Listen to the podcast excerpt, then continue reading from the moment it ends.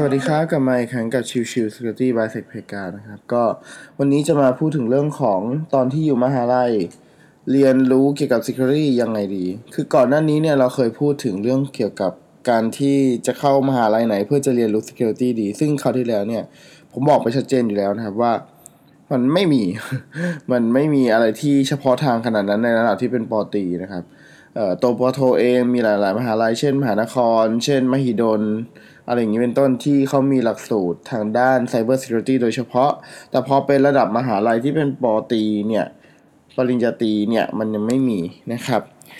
ดังนั้นเนี่ยก็เลยโพสต์นี้ episode นี้ก็จะเลยจะพูดถึงที่ว่าอ้าวแล้วยังไงต่อล่ะ แล้วเราจะเข้าไปเรียนรู้ในเรื่องของ Cyber Security ยังไง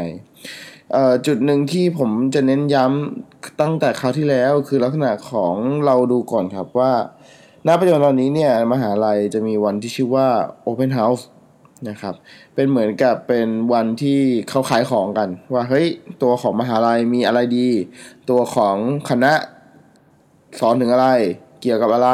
แล้วก็ลักษณะของชมรมในตัวของ มหาลัยนั้นมีชมรมอะไรที่น่าสนใจบ้างนะครับ บางที่มีอนิเมะ มีบางที่มีทำทีดีอนิเมตมี บางที่มีชมรมการ์ดเกม บอร์ดเกม หรืออะไรก็แล้วแต่นะครับ ทีนี้มันจะมีมหาลัยแค่ไม่กี่มหาลัยครับ ที่จะมี CTF ขับหรือ Cyber Security ขับนะครับ คือพอเป็นลักษณะของคลับที่เป็นเชิงทางด้าน Cyber Security โดยเฉพาะเนี่ยมันก็จะได้รวมกลุ่มของคนที่ ชอบเรื่องของ Cyber Security เข้าด้วยกัน รวมถึงการหากลุ่มคนที่มักจะเล่น CTF Capture the Fact ด้วยกันนะครับ ดังนั้นผมมองว่าตรงนี้จุดนี้สำคัญ คือในเรื่องของเรียนก็ส่วนหนึ่ง แต่ว่าการทำกิจกรรมในลักษณะที่เราเป็นฮ็อบบี้อะครับ เป็นฮ็อบบี้ที่เราสนใจเนี่ย อันนี้เป็นจุดหนึ่งที่ค่อนข้างจะสำคัญเช่นกันนะครับ คือถ้าเราไปอยู่ใน environment ที่มีคนเหมือนเหมือนๆกันนะครับ ที่มีความชอบคล้าย ๆกัน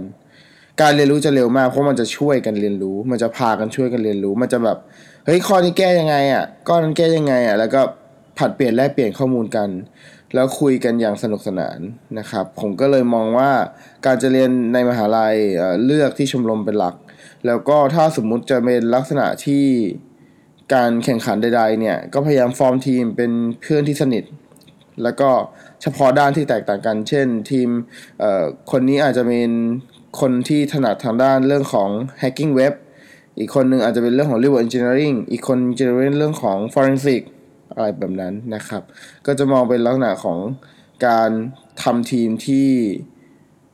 ดูสนุกสนาน มีการแบ่งแยกกันชัดเจน มีการพูดคุยกันอย่างชัดเจนว่าใครจะเป็นฝ่ายไหน สายไหนอะไรเงี้ยนะครับ อีกจุดหนึ่งสำคัญคือในตอนที่อยู่มหาลัยครับ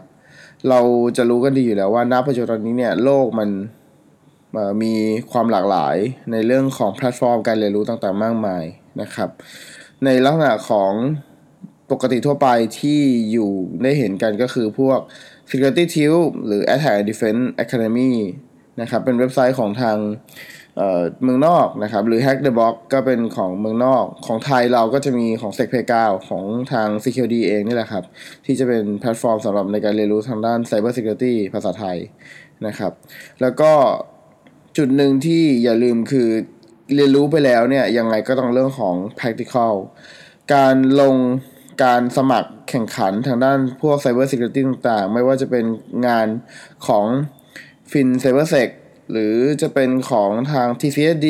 หรือจะเป็นของเมืองนอกที่จัดกันแทบจะทุกสัปดาห์อยู่แล้วเนี่ย เป็นอะไรที่สำคัญมากนะครับ คือต้องบอกตามตรงว่าลักษณะของตัวการแข่งขันพวกนี้จะเสริมสร้างลักษณะความรู้ที่มันหาไม่ได้ในตารางเรียนในในการเรียนรู้ธรรมดาของในมหาลัยนะครับ เพราะว่าโจทย์ของใน CTF ต่างๆเนี่ยมันจะมีความหลากหลาย และก็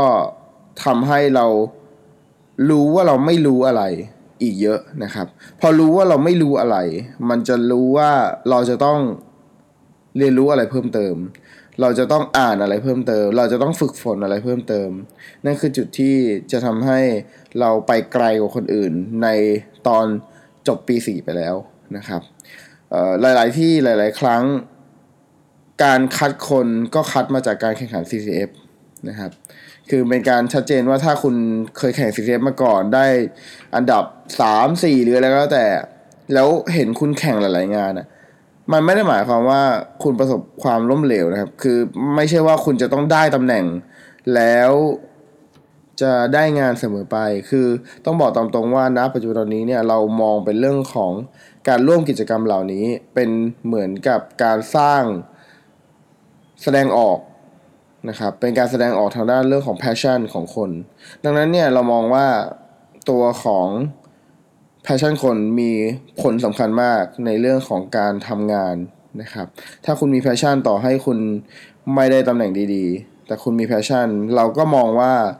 มันมีความเป็นไปได้ที่คุณจะทำงานในสายนี้ได้ระยะยาวได้ดีนะครับ ดังนั้นแข่งเถอะเล่นเถอะให้สนุกกับมัน แล้วก็เรียนรู้กับมันให้อย่างเต็มที่เพราะคุณมีเวลา 4 ปีเท่านั้นในการที่จะเตรียมตัวไปเจอโลกแห่งการทำงานนะครับ ดังนั้นก็ฝากไว้ให้เก็บ experience เก็บประสบการณ์ เก็บความรู้ เก็บเพื่อนออที่ชอบในแนวเดียวกันไว้ให้ดีนะครับ แล้วก็คุยกันพัฒนาไปด้วยกันจนกระทั่งพร้อมที่จะเข้าสู่โลกแห่งการทำงานนะครับ ขอบคุณทุกท่านที่มาติดตามรับฟังสำหรับวันนี้ สวัสดีครับ